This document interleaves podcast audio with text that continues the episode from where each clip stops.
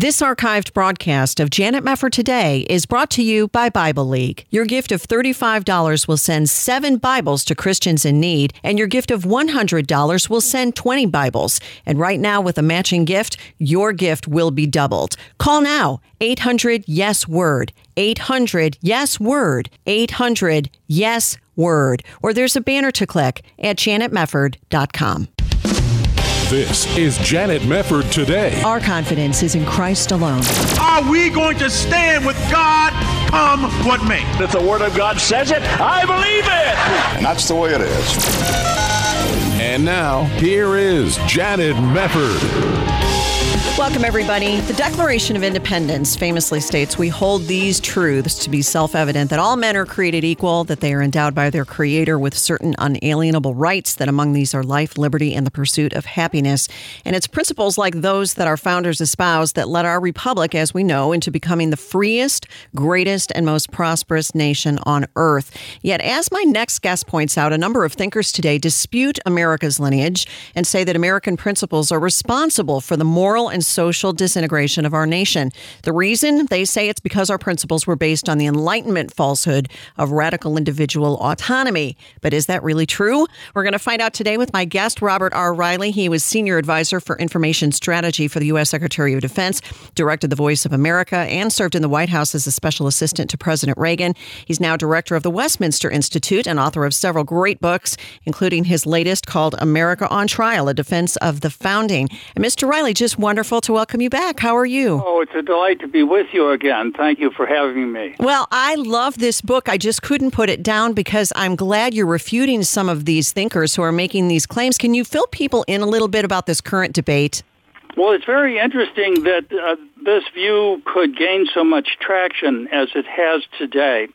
I'll just tell you a little anecdote about my oldest son, who is now serving as an officer in the Marine Corps. Uh, in his last year at a, in fact, it was, he was at a Catholic university. The political science class professor was teaching a point of view on the American founding that it was morally contaminated. Wow. Uh, and therefore led to the kind of moral disarray and degeneration that we experience today in terms of abortion, pornography, uh, same-sex so-called marriage, transgenderism, the list goes on. And it wasn't as if he offered this as one of a variety of views. This was the view he pushed. Hmm. So at the conclusion of his class, he had convinced the majority of the students, and one student asked a very acute question. He said, okay, you've convinced us. What are we supposed to do now? Yeah. My, my son, of course, resisted this um, not only because he disliked it, but because he knew himself that this was an incorrect teaching. But what, as you know, what I try to do in my book is take it on in several ways uh, directly refuting it, saying, let's see the evidence you found in the American founding and its documents and the statements of the founders themselves that this radical individual autonomy was there. Uh, and I, I parsed their statements, that is, of the critics, and I used two principally as examples of the general arguments made in this way, and showed that they uh, it, it simply isn't there. In fact, quite the opposite is. Right. Uh, and so I understand why people are driven to this point of view because they need some explanation for how it is we have found ourselves in this morally degraded condition. Uh, but my point, as you know, is that this isn't because of the founding. It's in spite of it. Right. It is a rejection of the principles of the founding and our best uh, Uh, our best strategy today is not to reject the founding, but to return to its principles. Exactly. But where are they getting this argument from when they're making this argument, for example, that, you know, the moral contamination goes back to our founding? How in the world do they even formulate that argument? I always thought it was pretty much understood that the founders had, you know, their roots in natural law and nature's God and an understanding of the Bible to an extent, even though we're not an explicitly Christian nation. How, how are they making this argument? Argument? What are they bringing up to try to underscore their point, which is obviously faulty?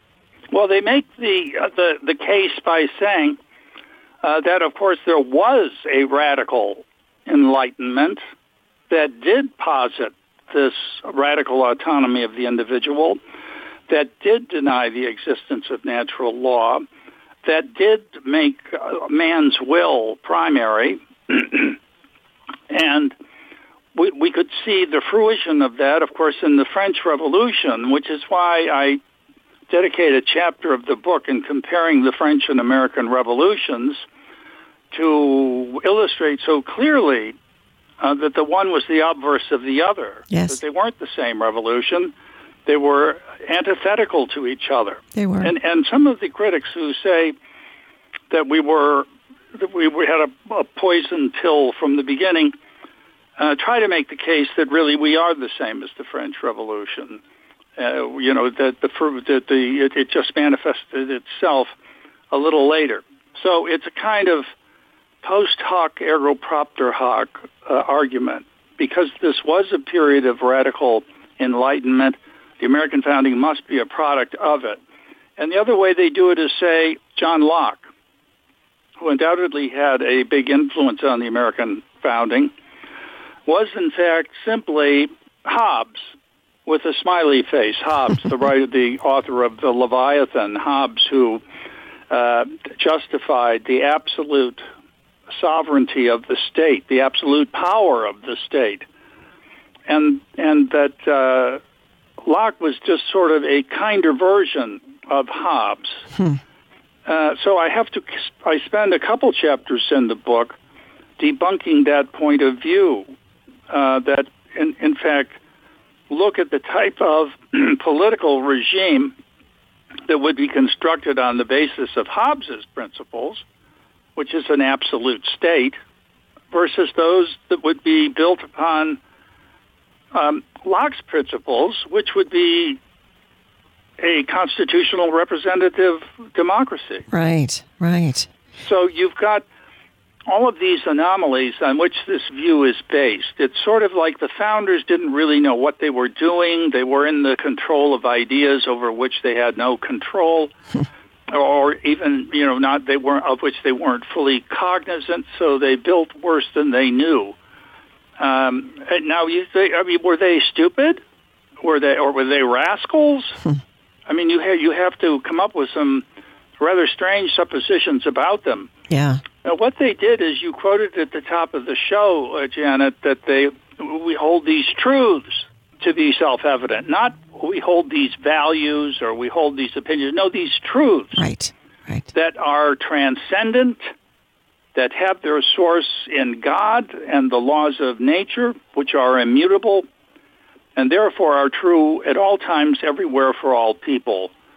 And the American Revolution was based explicitly on these transcendent truths. Yes.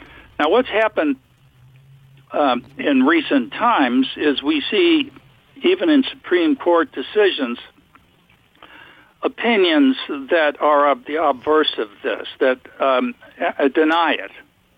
Uh, particularly Justice Anthony Kennedy, in his arguments on uh, abortion and sodomy and same-sex marriage, he uses the term repeatedly, the autonomy of the individual as if that term ex- was used anywhere in the American founding. Of course, it wasn't. No.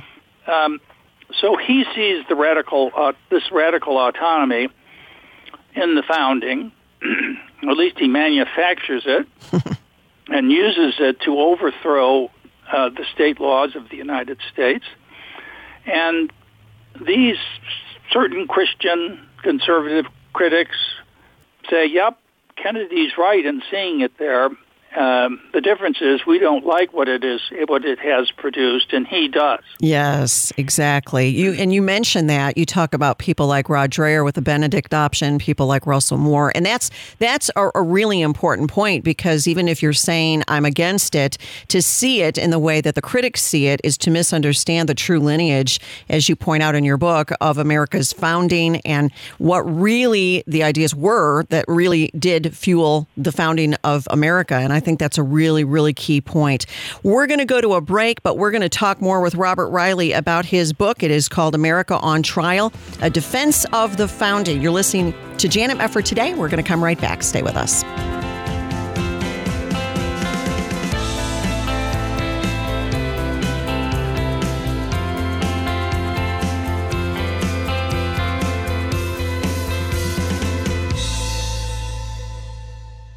Here's Dan Steiner, president of Preborn, with an important update. The global COVID 19 virus is having a terrible impact on the most vulnerable among us, the unborn. Sheltering in orders across the country are spiking the number of unplanned pregnancies, and the preborn call center is inundated with girls calling us. Contrary to government mandates to stop elective surgeries, Planned Parenthood remains open, consuming scarce medical supplies, all the while aborting babies. Our clinics are offering free, Christ centered alternatives to these women in this time of crisis, but our clinics need your help now more than ever. Preborn is the largest provider of free ultrasounds in the country and a direct competition to Planned Parenthood. Will you join Preborn in this time of need? Your gift of $28 will provide one free ultrasound. $140 will provide five free ultrasounds. To donate, just call 855 402 BABY. That's 855 402 2229. All gifts are tax deductible. That's 855 402 BABY. Or there's a banner to click at janetmefford.com.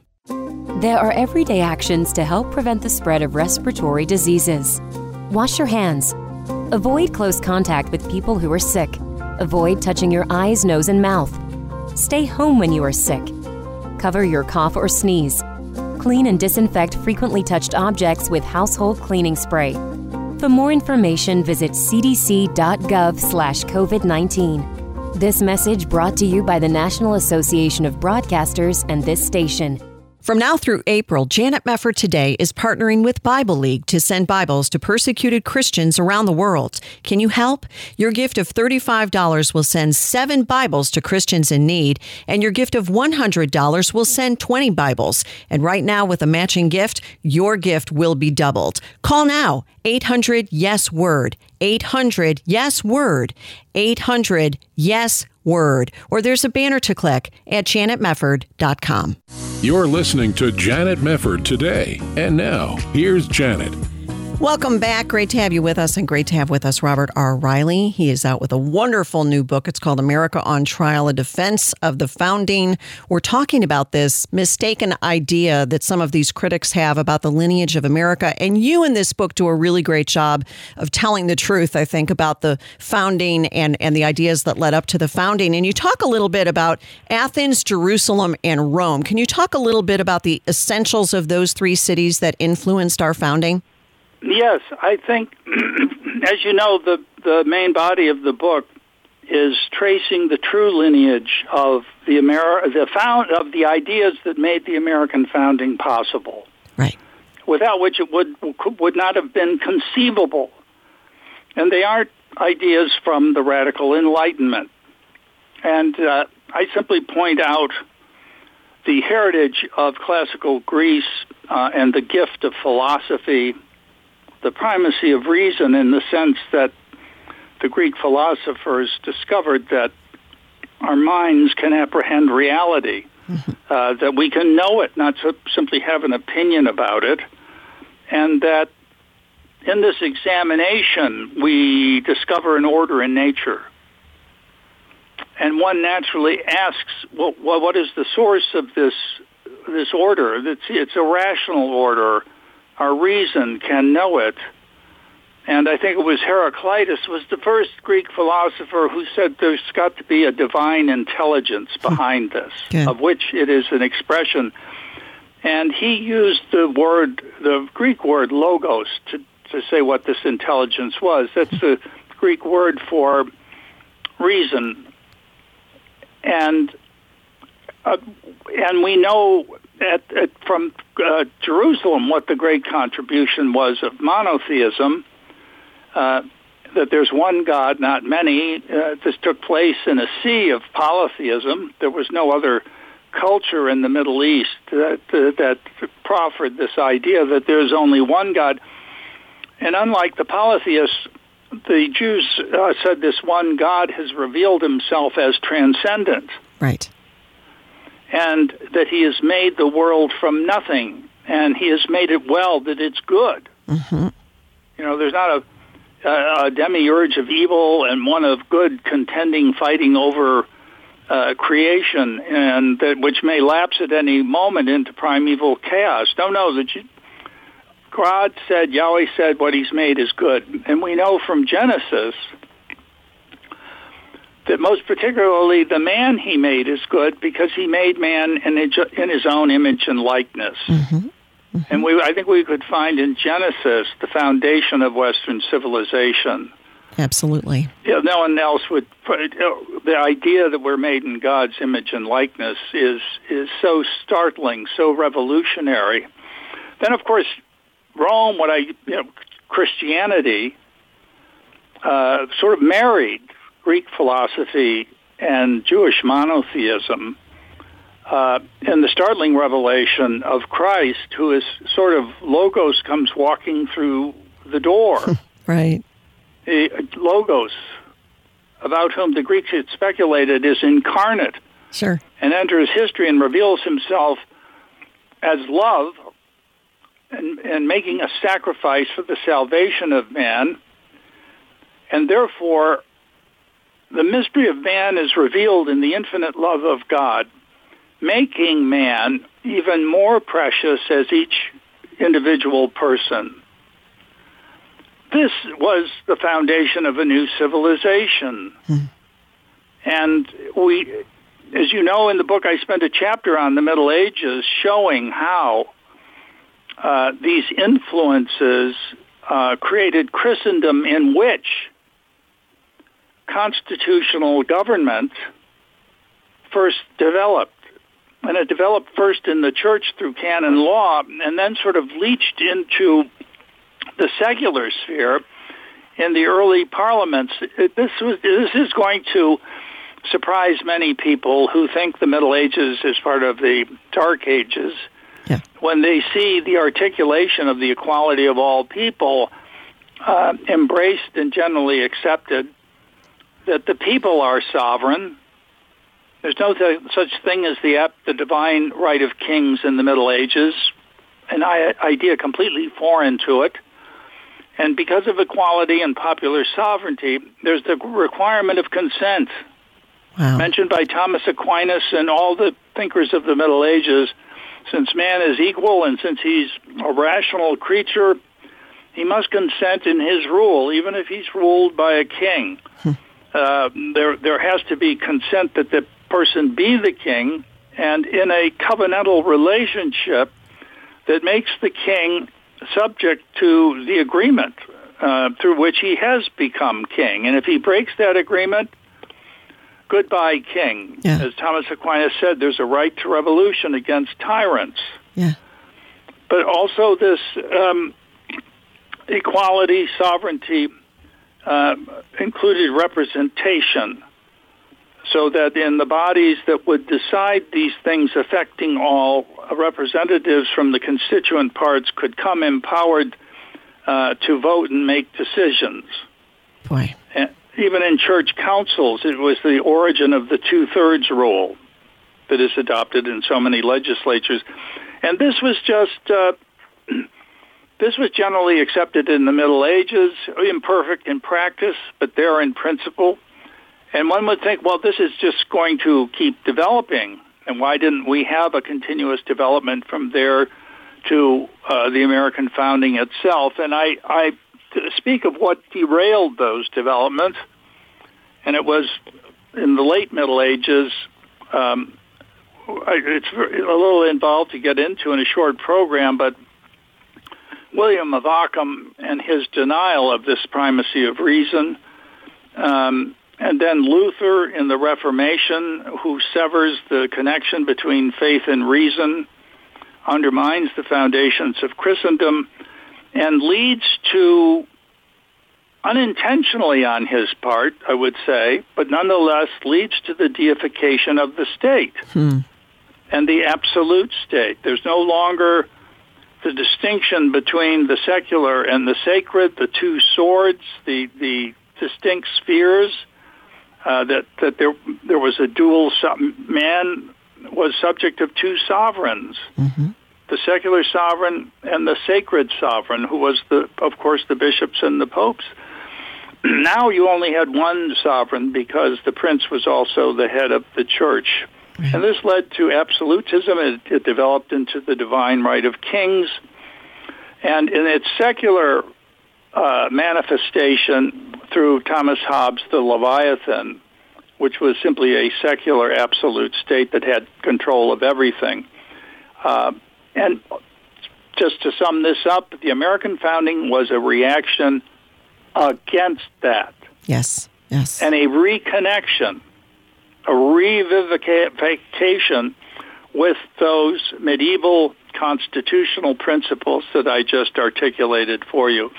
I should mention just briefly that every one of those principles that I mentioned, equality, uh, sovereignty of the people, requirement of consent, uh, the right to uh, representation and the right to revolution were all explicitly denied by Luther. Mm, mm.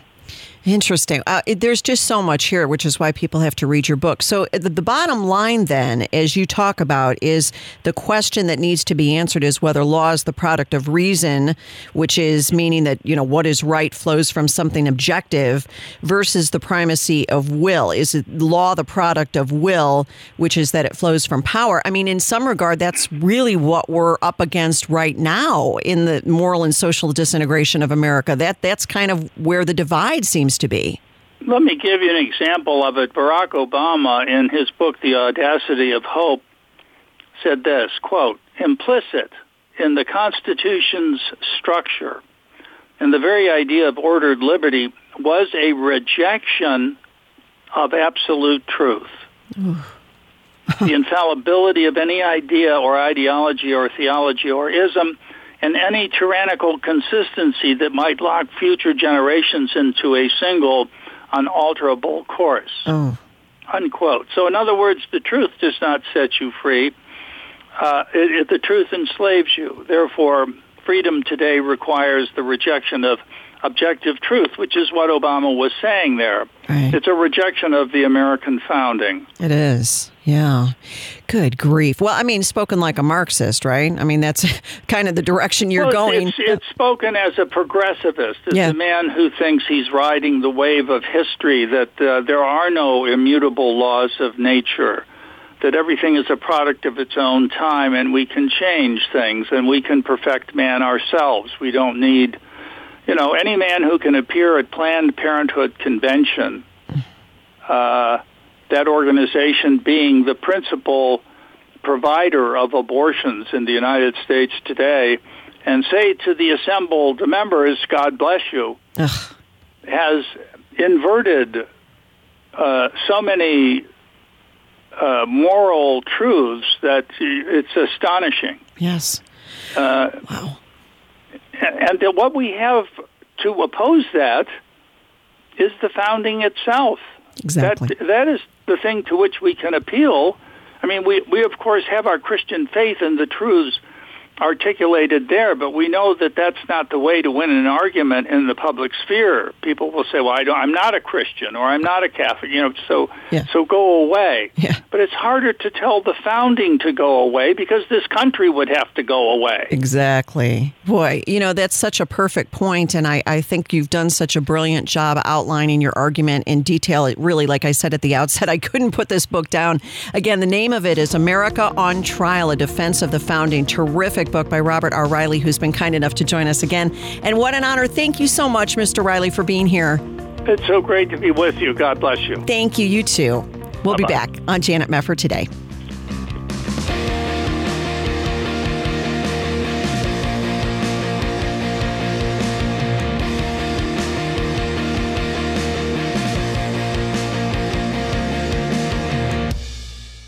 This archived broadcast of Janet Mefford Today is brought to you by Bible League. Your gift of $35 will send seven Bibles to Christians in need, and your gift of $100 will send 20 Bibles. And right now, with a matching gift, your gift will be doubled. Call now 800 Yes Word, 800 Yes Word, 800 Yes Word, or there's a banner to click at janetmefford.com.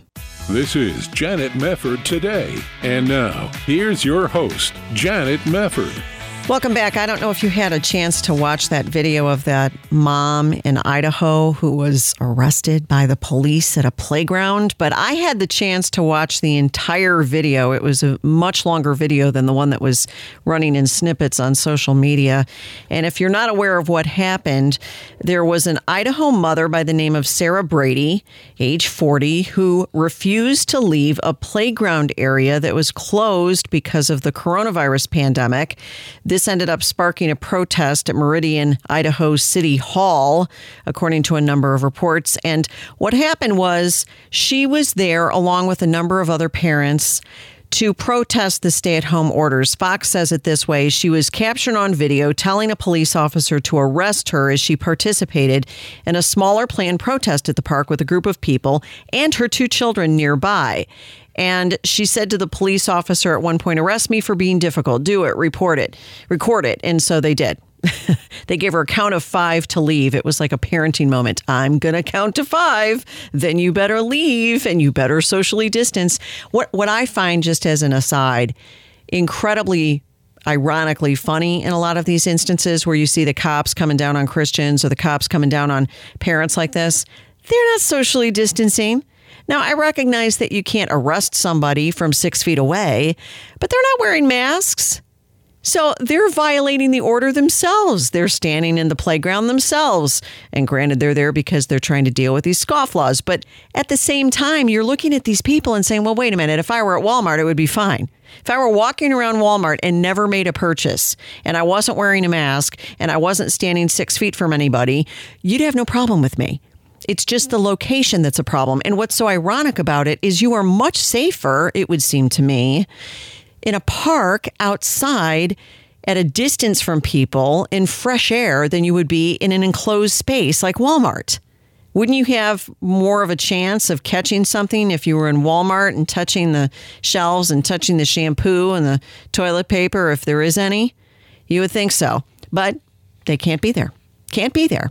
And so you had all these people protesting in front of City Hall.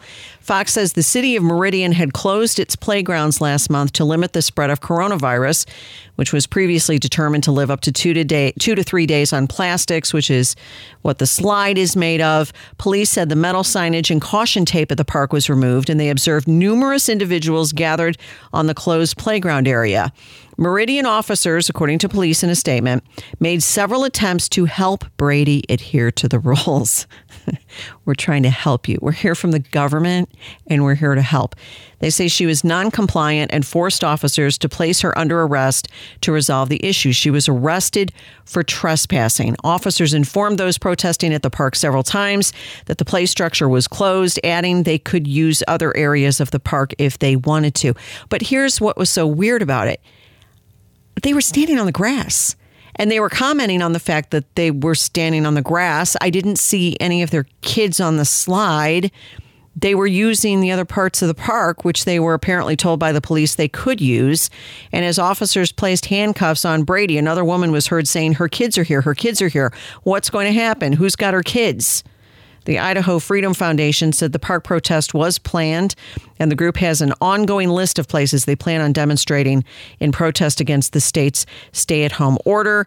Though Sarah Brady was charged with one count of misdemeanor trespassing and was booked into the local jail. She's now been bailed out. It was interesting to me to see the numbers of people who were supporting Sarah as she was arrested and hauled off, and they were yelling things about Nazis and and the Constitution has been violated and all the rest. But here's what's interesting to me because I've read a number of pieces on this particular issue, and for example, when you're talking about stay at home orders and emergency powers and these sorts of things that come up when you discuss whether or not a government has the right to keep you at home and everybody talks about the emergency orders and you have certain powers if they're limited and you have a compelling interest, et cetera, et cetera.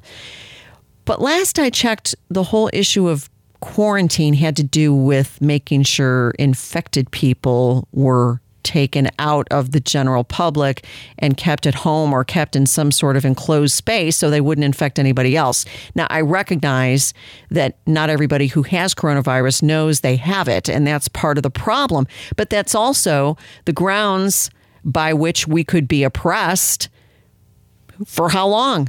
And listen, I, I, want to be very clear on this. I have been supportive of going along with what the government has asked to, us to do in these stay at home orders. I've been compliant. I haven't been doing anything I shouldn't be doing. My family has complied. I have no problem with that. But I also have a problem with being perpetually quarantined when I'm not sick and my family's not sick. And I think that's what's really driving a lot of these protests. In addition to that, it's the fatality rates, the mortality rates of this virus, which are all up in the air, but they seem to be lower than were modeled. And it's also the bigger issue of whether or not our country can be continued to be shut down in perpetuity. How can you shut down an entire economy, an entire country of 330 million people?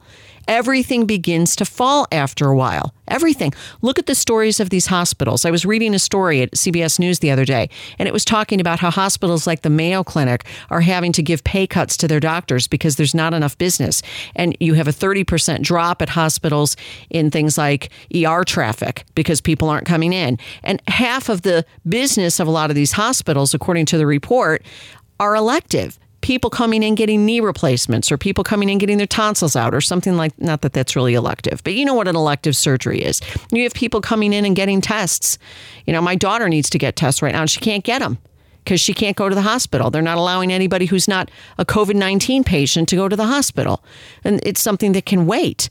But it also hurts the hospital when the hospital's not getting all those patients. And we're all sitting here scratching our heads and saying, we were supposed to stay in place because we didn't want the coronavirus to spread. But now, what happens if the hospitals go bust? If these projected millions of coronavirus patients actually do materialize, where are they going to go to get treatment if the hospitals go go bankrupt? Nobody's talking about that, but we have to. What about all these processing plants for meat that are closing down?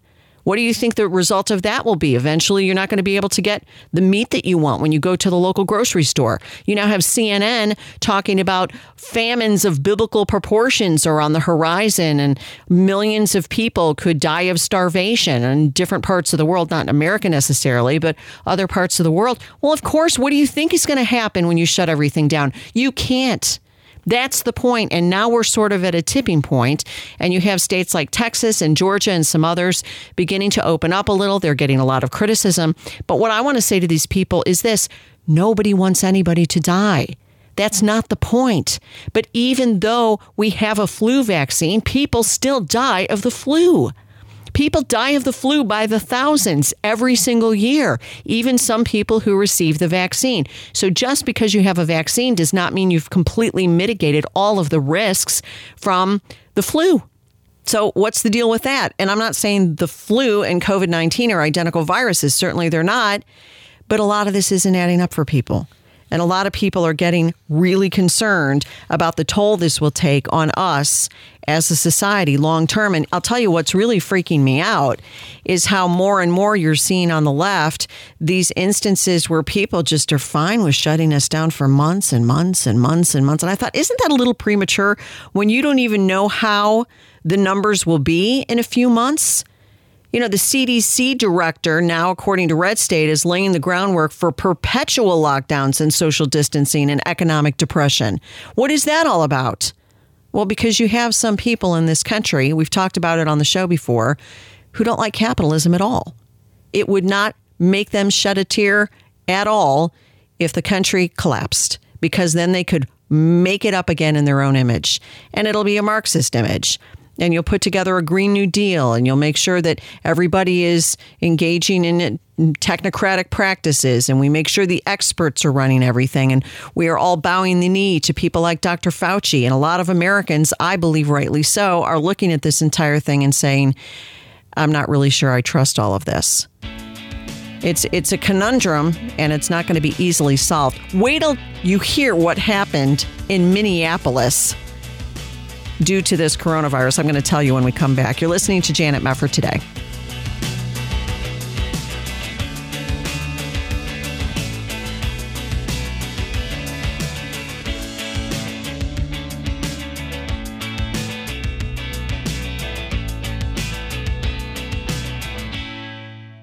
Are you in need of a healthcare program? You're in luck. As a member of Liberty Health Share, you're part of a community that comes together to share their medical expenses. You can sign up throughout the year with membership starting as early as the following month, and there are no contracts or commitments. Programs start as low as $199 per month, and there's no network, so you can choose your own doctors and hospitals. Liberty Health Share is a nonprofit ministry, not insurance, so your money goes toward helping other members with their eligible medical expenses. And in your time of need, other members are there for you too.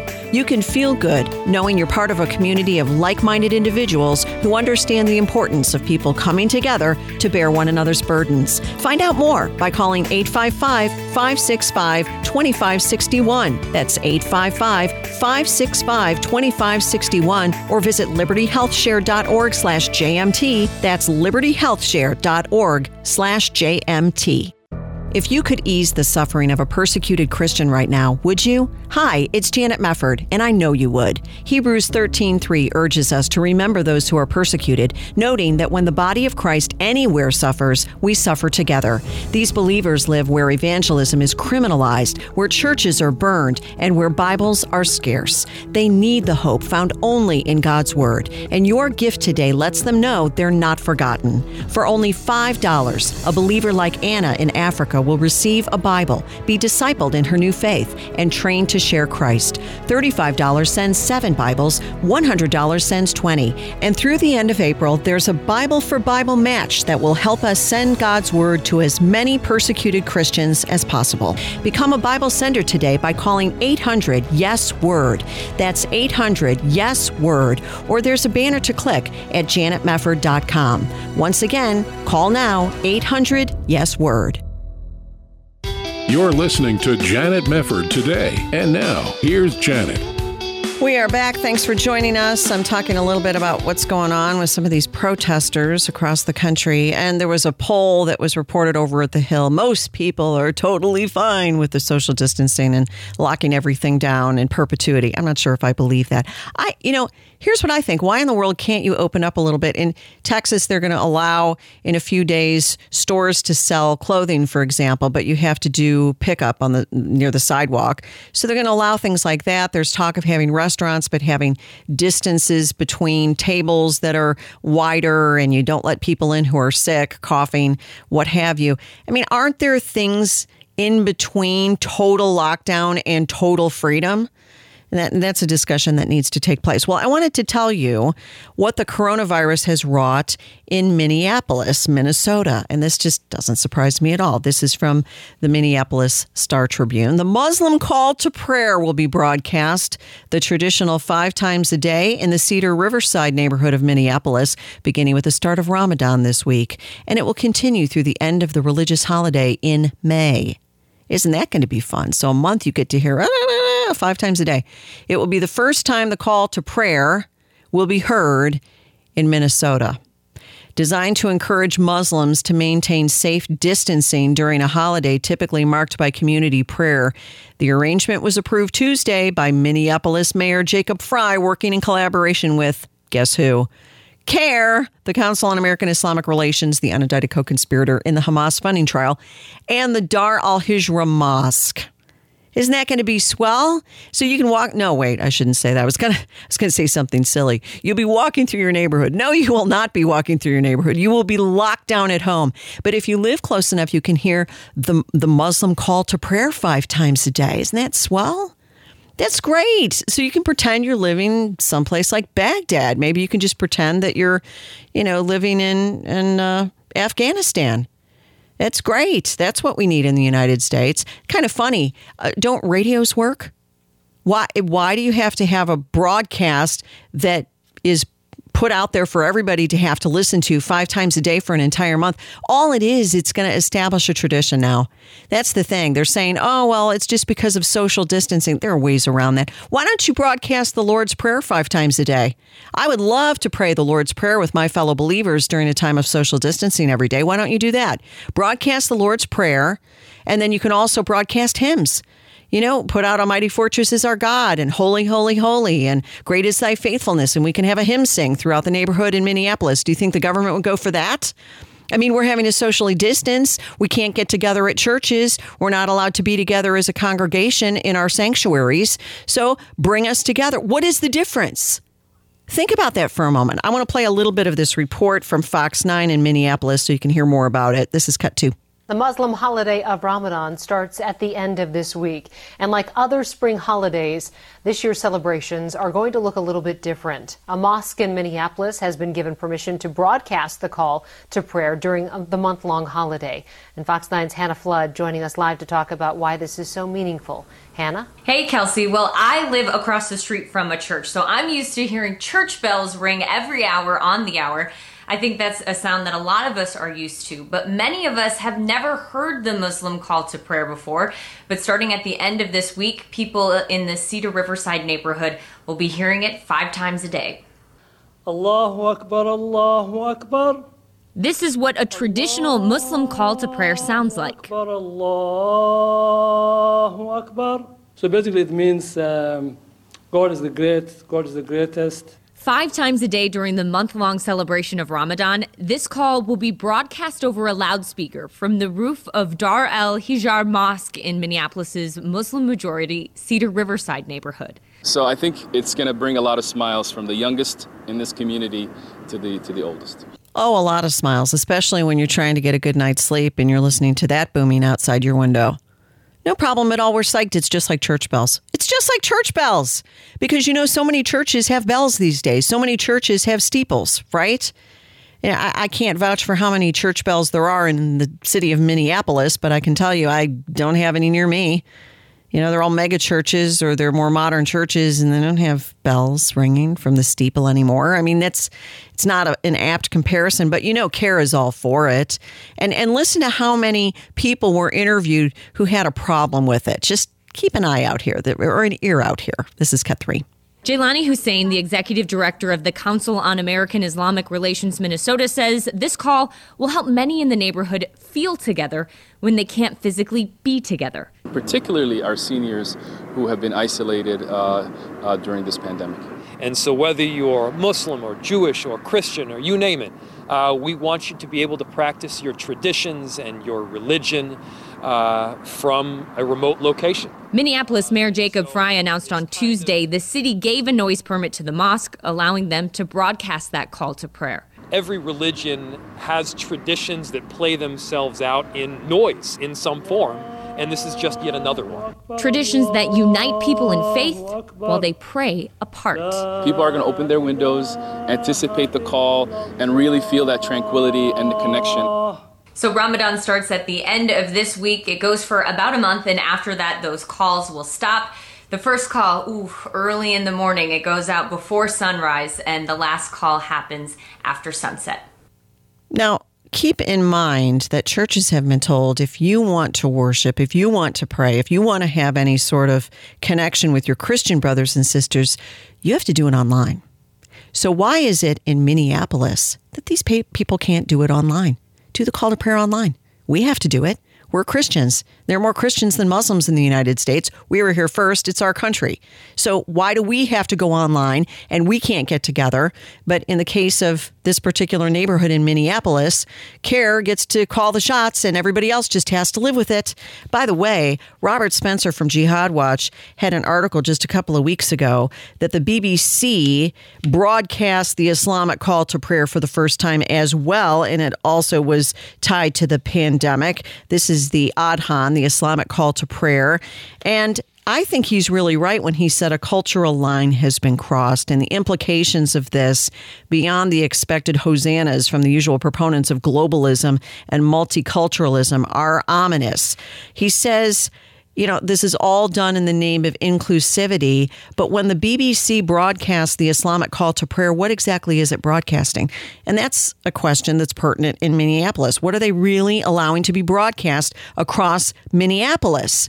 What are you actually allowing them to say? Well, the Adhan prayed in Arabic goes like this Allah is greater. That's Allahu Akbar, Allahu Akbar. Four times you say that. Allah is greater. Then they say, I testify that there is no God but Allah. You say that twice. Then you testify that Muhammad is Allah's prophet. You say that twice. Come to prayer. You say that twice. Come to security salvation. Intone twice. Allah is greater. Intone twice. And then finally, there is no God but Allah. Intoned once. Dr. Gavin Ashenden, former chaplain to the British Queen who resigned his position in protest against a Quran reading in a Scottish church, observed that the Muslim call to prayer is a dramatic piece of Islamic triumphalism. It proclaims Islam's superiority over all other religions, and in so doing, casts Jesus in the role of a charlatan and a liar. The Muslim God Allah is unknowable and has no son. Jesus was therefore a fraud in claiming that he and the Father are one when in fact, as we know, he and the Father are one, and Jesus is Lord. Is the BBC, the government funded broadcasting agency of an ostensibly Christian land, really wise to broadcast a declaration of the superiority of another faith? One that directs its adherents to make war against Christians and subjugate them as inferiors under the hegemony of believers? Is the BBC wise to broadcast the cry Allahu Akbar, beloved of jihad terrorists the world over? Chief 9 11 hijacker Mohammed Atta wrote this in a letter to himself before carrying out his jihad.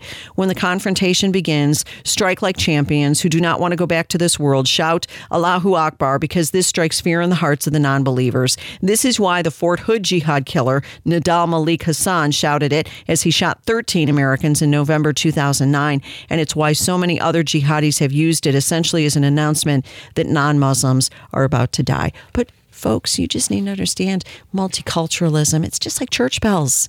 Because these anchors over at Fox 9 in Minneapolis told you it's just like church bells. You know, you just feel the tranquility. Did you like that? Feel the connection. Feel the tranquility and the connection. I don't want to feel the tranquility or the connection. And there's nothing tranquil about having to listen to that hearing that there is no God but Allah, Allah, and Muhammad is his prophet, that's just fundamentally not true, and I don't want to have to listen to it.